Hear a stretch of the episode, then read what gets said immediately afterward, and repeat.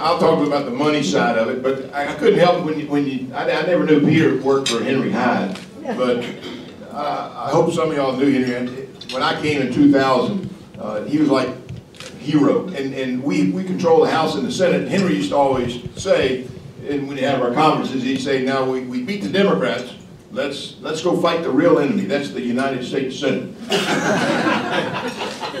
And he also would say, this is what Henry said, he said, you know, there's not much difference between the United States House of Representatives and the United States Senate. Not much difference at all, because they each have about 100 really stupid people in it. That's what Henry said, with all due respect. I didn't say that. But, talking about the IRS, uh, you know, chair of the subcommittee that oversees and funds them, it's pretty interesting. They, they, they get about ten billion dollars a year, anywhere from ten to twelve. They always want about another two billion, no matter what. But when I took over four years ago, uh, it was right in the middle of the, the scandal that Peter's been working on, uh, that everybody read about, the, the, the 501c4 situation where Lois Lerner and her crowd would take uh, an application from a conservative group and set it over on the side, and then go, go ahead and approve all the other uh, applications from the folks that were on the other side. But they sent a guy in to see me the first time. The guy's name was Danny Werfel, and he was gonna, he was there to kind of clean up the mess. He came before our subcommittee, and I said, Mr. Werfel, I said, don't you believe that the IRS has betrayed the trust of the American people? And he, and he said, yes, the poor little guy was, was just nervous, he's sweating, he's shaking, the press was all there. But it- he was there for about a year and then he left. He didn't quite clean the mess up. But now we've got a situation that this year, for instance, uh, they will collect your taxes, but they'll also pay about $19 billion of fraudulent claims under the Earned Income Tax Credit Program. They'll also pay about $9 billion of fraudulent identity theft.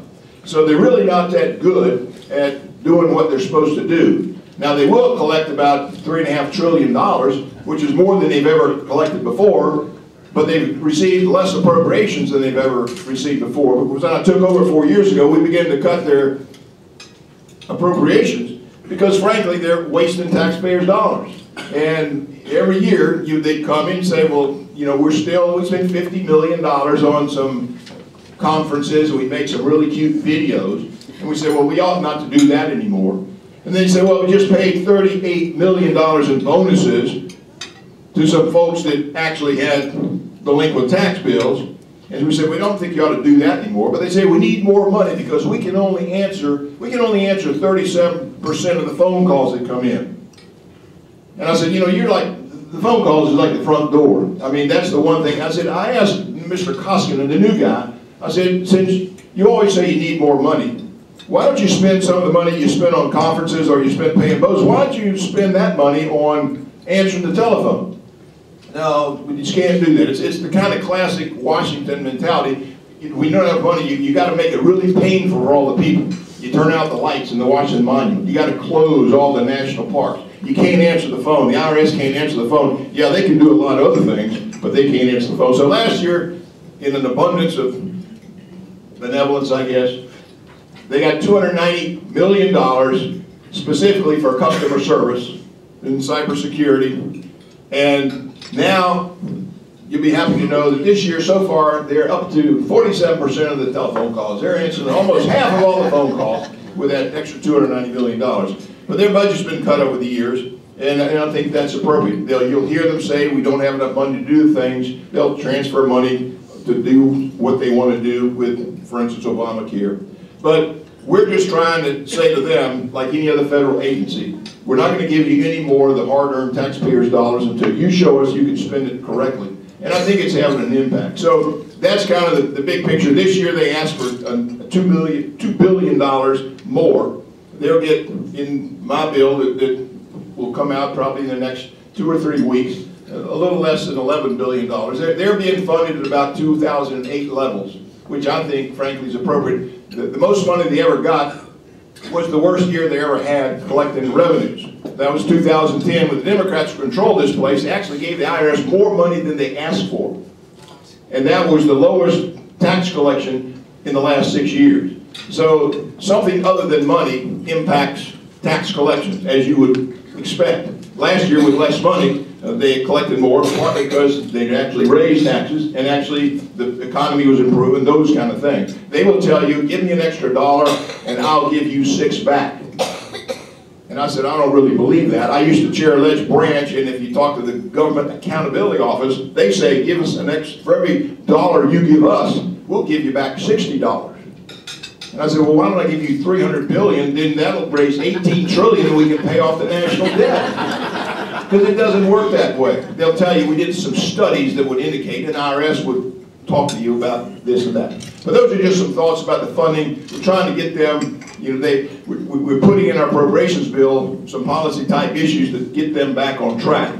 Uh, and yes, they can do a better job, and they actually are doing a little better, maybe in terms of finding voter fraud, but they're not in the real world yet. They're still antiquated, and that's what Peter's working on. So Peter, tell them a little bit what you're doing. So thanks, Ander. And I think what's interesting is the relationship that Ander and I have in, in terms of our two functions. Um, we're highly coordinated. I mean, we really are passing the puck back and forth and trying to trying to work well together. So he'll give me suggestions on areas to pursue, and similarly, we're back and forth. And I think it's a it's a model that that can be replicated in other areas. So let me just tell you a quick story.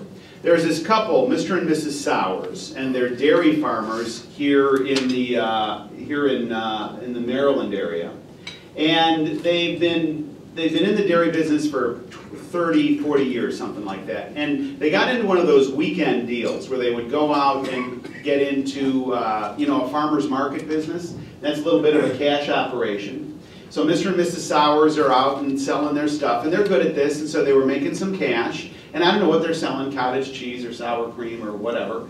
And um, then they would go to the bank the next next week, and they would walk in with cash to the bank, and the bank teller said, hey, you know what, if you come in here with more than $10,000, it's a big hassle for us, the bank, because we've got to fill out all these reports. Would you mind not coming in with 10 grand and just, you know, kind of come in with lesser amounts so it doesn't trigger this, this hassle of a reporting requirement? Mr. and Mrs. Sowers, nicest couple ever, said, sure, yeah, we're happy to do that. Well, the IRS, through some sort of modus, you know, some sort of operation, starts getting wind of this. The IRS concludes that the Sowers are doing something outrageous. And so without any notice, no phone call, no knock on the door, no talking to a lawyer, no talking to accountant, the Sowers find that their assets are seized by the IRS. Like that. They go into the bank and they say, oh, we're here to make a deposit, and they, the bank says, no, no, no, no, no, your account's closed. Our account's closed. Who closed our account? The IRS. Now you can imagine the ripple effect of this. You're dealing with your vendors, you're dealing with suppliers. Hey, you know what, I gotta work something out. What's the problem? Well, the problem is the IRS has seized all of my assets. Now, you can understand how this, it's called structuring, and the, the, the Sowers were accused of structuring their accounts so as to avoid this reporting requirement. Now, this makes a certain amount of sense if you're dealing with a meth lab, or a human trafficking operation, or a mafia front group. If this is Mr. White from Breaking Bad and he's cooking meth, great, go after him, no problem. But this is a husband and wife who've been milking cows for 40 years and they're selling stuff. And the IRS presumes and seizes their assets and basically shakes them down. So we have a hearing when we, we invite in Commissioner Koskinen and we invite in Mr. and Mrs. Sowers and we're about to hear testimony from Mr. and Mrs. Sowers about their story. And Commissioner Koskinen is in front of us. And after three attempts I finally get him to apologize to Mr. and Mrs. Sowers. It was like birthing a calf. Can I tell you this? It was my biggest experience in agriculture ever. And um, there we are, birthing a calf, getting this apology out.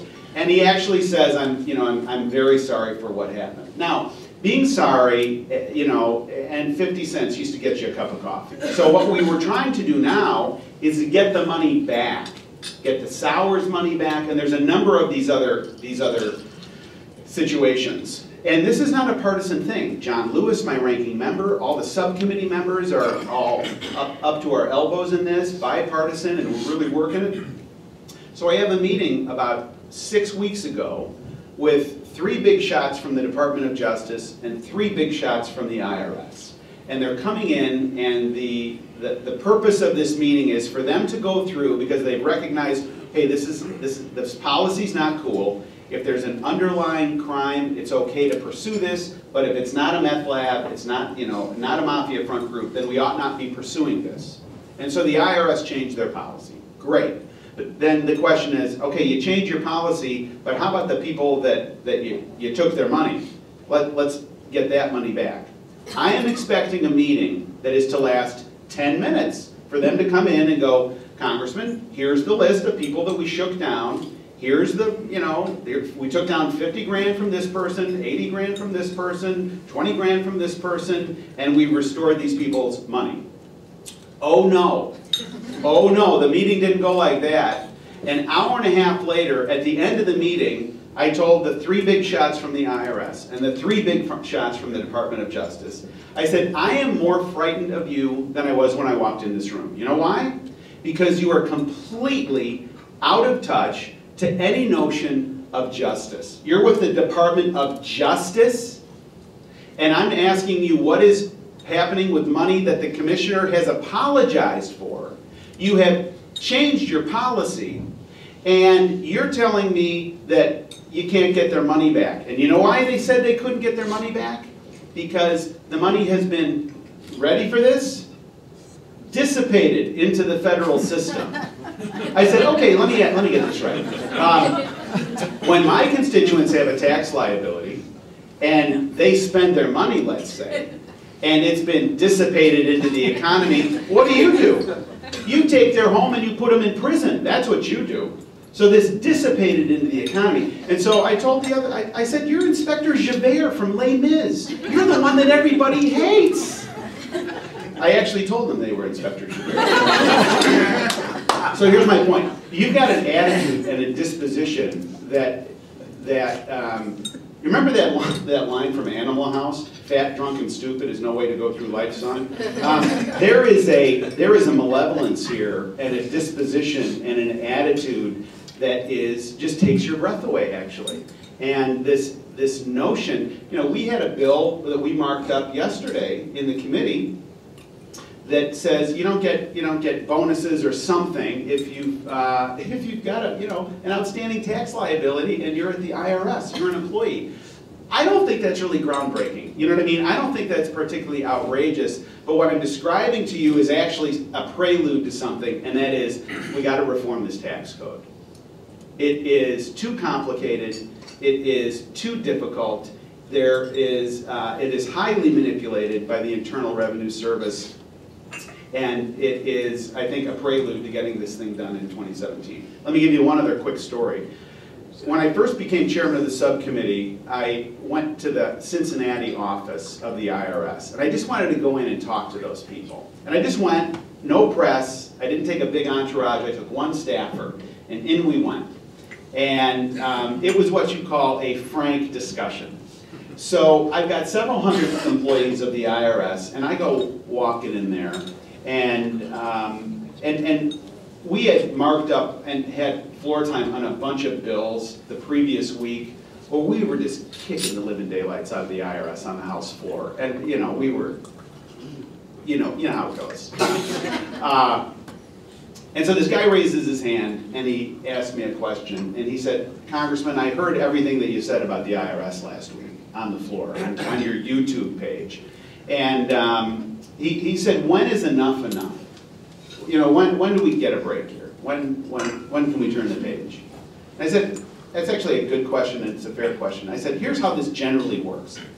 Part of the charm of the United States, one of the things that really makes us an interesting culture is we are very quick to forgive. We are. We are like quick. If somebody says, hey, I'm sorry, I'm, you know, whatever, and they're sorry and they want to change their ways and so forth, we let them right back up. And that is part of the charm of our culture. It's really pretty delightful. But I told them the key to being forgiven is to ask for forgiveness.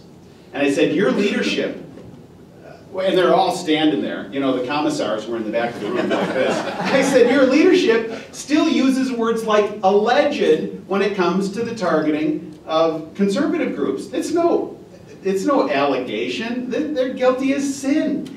And this notion of not acknowledging it is, is the part that I think is so difficult for people to reconcile. So there's a lot of work to do, and God bless Ander, because the, uh, the appropriators really are in the muscle end of the family. And so when he's able to put these amendments in, he's able to say, hey, that money's not going into that line, and it's going in here, and so forth, it is really a glorious thing. So um, the, the, the- the appropriators, and and Ander in particular, have done an incredible job of getting these guys under control, and um, together, I think we're a pretty good team. So can we take easy questions and make us look good?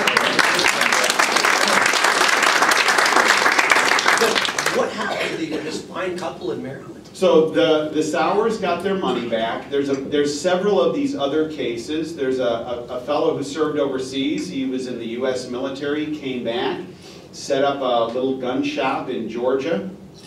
IRS came down, seized nine, seized every dime he had. They seized nine hundred thousand dollars, same thing, totally shook him down. He gave him fifty grand just to get him off his back, just to settle, because he was totally strung out. And now we're working on getting this money back. But I mean, it is like, it's, it's dental work, basically. It's going in and getting every little thing and, and dealing with all of these cases. And it is remarkable to me, the disposition. Instead, they should just say, hey, we blew it, we were wrong, here's the money back, done, are we good? Let's, everybody walks away, and we'd be good. But instead, it's, one of the guys, one of the IRS guys, who plays to type, by the way, he, he, he, he, he's, he's, he's, got his game face on, and um, during this meeting that I just described, he, he can't help himself. And he said, they committed felonies, Congressman. They committed felonies. I said, oh, felonies that the IRS commissioner apologized for pursuing? Felonies that, um, you know, you've changed your policies over? Those kind of felonies? And he's like, so, we've got some work to do, but we're getting their money back. Good. Krista, you did such a great job. You either get the first or the last question. I'll take the first question. All right, go. Um, How much of uh, an indication is this of sort of government-wide? And how do you change the culture? And is this a, is this a broader problem that's more government-wide in terms of customer service and, you know, being responsive? And and how do you change that over time? Well, I'll, I'll tell you, you know, on the spending side, it, it's just, it's just classic. I mean, it- IRS is just one great big bureaucracy. They spend ten billion dollars, uh, and they're not accountable to anybody as far as they're concerned, as, as Peter talked about. But I'd say that, that's just prevalent. I mean, I oversee and fund about twenty different agencies. You know, and if those of you that are interested in the financial services part, you know that if it's the SEC, the FCC, the FTC, the GSA, the SBA, anything with three letters in it, that that comes under my jurisdiction. But you look across the board, anytime you deal with regulation, they have this power, and, and regulators just do what regulators do. They just, they just feel a regulation coming on, and, and the the FCC is unbelievable. Just unbelievable, but, but that, in the, in the CFPB, that's something brand new. You remember Dodd-Frank? Think about the fact that elections have consequences. Democrats controlled this place for four years. You got three big pieces of legislation. You got something called the Affordable Care Act, you got something called Dodd-Frank, and you got a trillion dollar stimulus that didn't really work. So we're trying to undo some of that, but you see it across the board. They created an agency called the Consumer Financial Protection Bureau that's outside the appropriations process, that's not accountable to anybody like every other agency in federal government. Gets a check from, for, from the Federal Reserve for six hundred million dollars every year. Been in existence now for five years, has over a thousand employees, has a building, has an office that costs more to fix up than it did to buy the building. And they're just looking for things to regulate. And we see this, so it's not just the IRS, it's across the board. And one of the things we're working on is to kind of curtail some of that regulatory. Sometimes you can do it through saying, we're not going to give you the money that you need until you can kind of shape up. Peter's working on, tell them what you're doing, Peter. Well, let me give you one other uh, example of, of, of how deep and wide this is. So um, we our subcommittee oversees Medicare as well. So we had a hearing where we brought in the, the person who's in charge of fighting fraud at Medicare and posed a very simple question to him. What's your fraud and erroneous payments rate? What's, what's the number? And he said, twelve point seven percent. Now you marinate in that for, for just a second, and you're right at a billion dollars a week that, that Medicare acknowledges is either fraudulent or erroneous. Now, just for fun, and just to create a sense of wonder, I invited in at the same hearing, the person who's in charge of fighting fraud at Medicare. I'm sorry, at Visa, the credit card people. It was just the funnest thing. Posed the same question to him, what's your fraud rate? And he said, Congressman, on ten trillion dollars worth of transactions that go on the Visa system globally annually, our fraud rate is 0.06 percent. Now, okay, you, and, and, and and you say to yourself, how is this possible? I'll tell you exactly how it's possible. It's possible because Medicare knows that no matter what happens, the money always shows up. It always shows up. Think about, it's human nature. Look, if we were, if, if you were getting paid no matter what happened, uh, you wouldn't have a tie on, you wouldn't, be- you know what I mean? It's like, it's like whatever. You wouldn't be shining your shoes, you would, you know, uh, it'd be a pretty ugly scene over a period of time. And so my, I think it's just human nature. Medicare knows that no matter what happens, the money always shows up, and that's on an entitlement program. And think about, this is appropriated money, and this is like lassoing a bull. So um, there is a lot of work here. And I think that there's a model here in particular from oversight subcommittees and appropriators working very closely because we've been able to get some, get some substantive work done, but the nature of the challenge is really, really significant. Yes. Uh, First, bit of advice. Before you sign your tax return tomorrow, go through it line by line one more time. No, it. But as I look around the room, there's just a handful of us that were around for the, that worked on the 86 tax bill. And- And we started that with some general agreements on both sides on big principles. And talk about birth and a calf, that was a, a good two-year process. What, in your talking to your colleagues, what do you see as the general agreement on both sides of the aisle of principles that we can look forward to over the- battle for the next two to three They're years? not negative, they're not positive principles, but they're negative principles. So by that I mean, there's nobody that's defending the status quo of the tax code, which is really interesting. I mean, there's no voice that's out there that's saying, it's great, leave it alone. There's a general recognition, really on both sides, that the IRS has bit off more than it, it it can chew. It's not really as if there's great defenders, I mean, really, really going to the mat for the IRS. And then the, the nature of inversions is really jarring, and I think it's getting a lot of people's attention. That is, companies are just leaving. So there's not, there's not a, a sense of cohesion right now about positive principles moving forward. In other words, here's the framework. I think the first thing, the threshold question that we need to ask and answer is what is our definition of growth? We've got to sort out dynamic scoring and static scoring, and we need to come to some general understanding across the aisle about it. Because if every dynamic scoring argument is perceived by the political left as just economic pixie dust, we've got a long, a long way to go. It's not pixie dust. I mean, there's some really thoughtful um, elements behind it. And certainly static scoring in, in and of itself is very rigid and doesn't reflect the real world. So I would say that is a threshold question. And if we can get to that question, then ultimately you can have a discussion of- about growth. But I think that there's, there's an opportunity for us. The opportunity is to win the growth argument.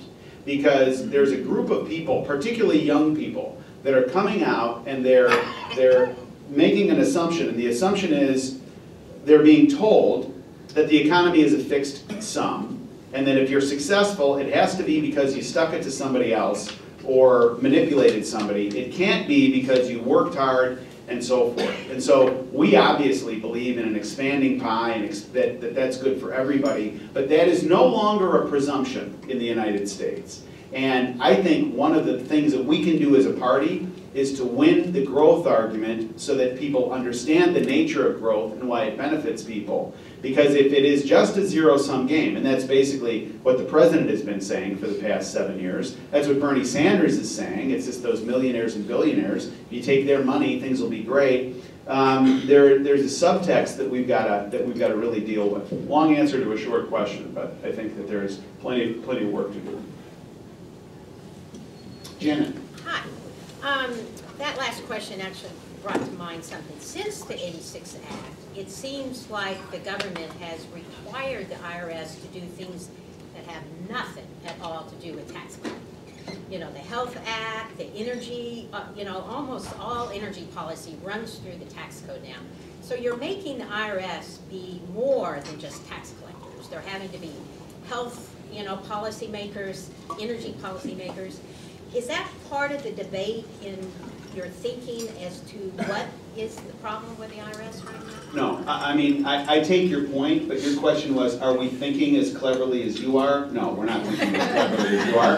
Um, But I, I, I, I take your point. So in other words, there's, there's not so much thinking about how do we, how, do you know, oh, the IRS is overburdened. I mean, we don't really look at them as an overburdened school teacher, for example, that's got to deal with, you know, a lot of complications in the classroom. Instead, I would flip the question, and I would say, what, what, what is the tax policy that America needs? And do we, do we, do we use the tax code for social purposes or other policy purposes? We should have sort of an understanding about that.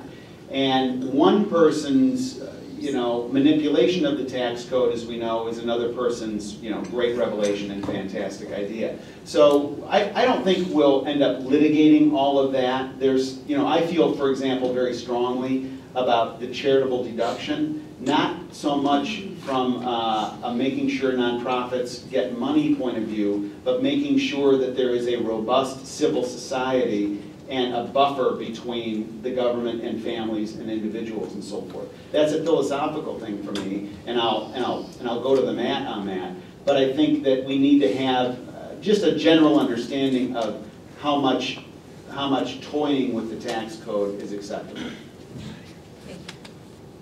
Nancy? Are- Is there any study going on of the five oh one C threes? There's that, to me, it seems to me that, that that category of, of organization has exploded beyond any intention of Congress, and that one of the things we have to do in tax reform is either eliminate it or very clearly define who's eligible So, for tax exemption. Do you mean the C4s? The, the C3s are the charities, C4s are, are sort of the political ones. Um, Well, uh, both. I mean, the C threes are overused too. So, um, when Dave Camp chaired the committee last Congress, he had a hearing on C3s in particular. And it was, it was robust, it was all day long, 40 witnesses, and there's been a lot of evaluation at, at, at the committee of that question. I, uh, along with Kevin Brady and um, Orrin Hatch, sent a letter out to school endowments that have a billion dollars in endowments and, or endowment funds, and, and just posed a question. And that was, tell me the relate, or tell us the relationship between your endowment and the cost of going to school at your institution. And how does this endowment work and so forth. And the pace of college education, uh, the, the, the expansion or the, the rise in cost of college education just takes your breath away. I mean, just takes your breath away. And, um, and, and yet these schools have, uh, you know, a number of them have, have obviously, you know, 60, 70 of them have billion dollar plus endowments. How does this all work? Because it's all nested in the tax code. That's the foundation for a lot of these things. So there's a lot of this that is, that is now bubbling to the surface in terms of inquiry. Yes, sir. I, I just wanted to, to make a mention of something that was really a surprise. The, the president stepped into tax policy last week with a surprise announcement that they want to change the way foreign, well, they want to change the way, I mean, they did a complicated thing. They talked about inversions, and then they basically came out with a proposal that was very complicated. A lot of people are still studying it. but it would undo about forty years, or undermine about forty years of jurisprudence in common law in terms of determining what's debt and what's equity. So I, without getting into a complicated discussion, I'd really ask you that both of you take a look at that and how sweeping it was in terms of what they're proposing as a power grab. Because it's really a power grab and a redefinition of kind of longstanding truce, if you will, between taxpayer and authority. And it's having a significant impact on uh, foreign direct investment in the US and, and so forth, so I take your point. And it won't be limited to foreign-based companies. It'll, it'll be across the economy to a lot of big companies. Yeah, I'm- I'm- I'm- we're hearing already, uh, just people in the, you know, in the business community, it- it- and I don't know, uh, we, we all saw what he talks about in terms of versions, but there was that little subtext that's gonna have a tremendous impact on just basic business in our country, and you're exactly right, so that's something we all gotta look into. One last question. Um, sort of talking in a vacuum here, um, say generic Republican president wins, not any of the three candidates, but you don't get tax reform done. What's your ideal sort of IRS commissioner? Uh, what's their role? As Janet noted, they have a lot of things they're supposed to be doing. There's a lot of complicated things. How, how could the IRS work under a Republican correctly? The IRS should be, the IRS commissioner should be like my fourth grade teacher, Miss Anderson. Miss Anderson, I had her in her last year of teaching. She was an old maid school teacher. And she was tough but fair. Don't jerk around, don't talk when the woman's talking, and life was pretty good. You know what I mean? It was like, it was okay.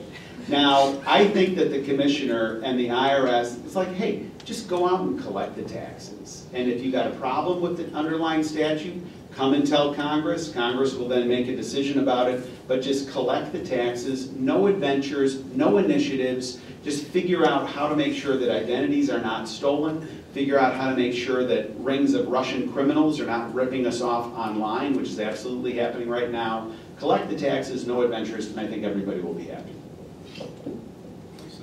Scott has asked for one more five-minute time.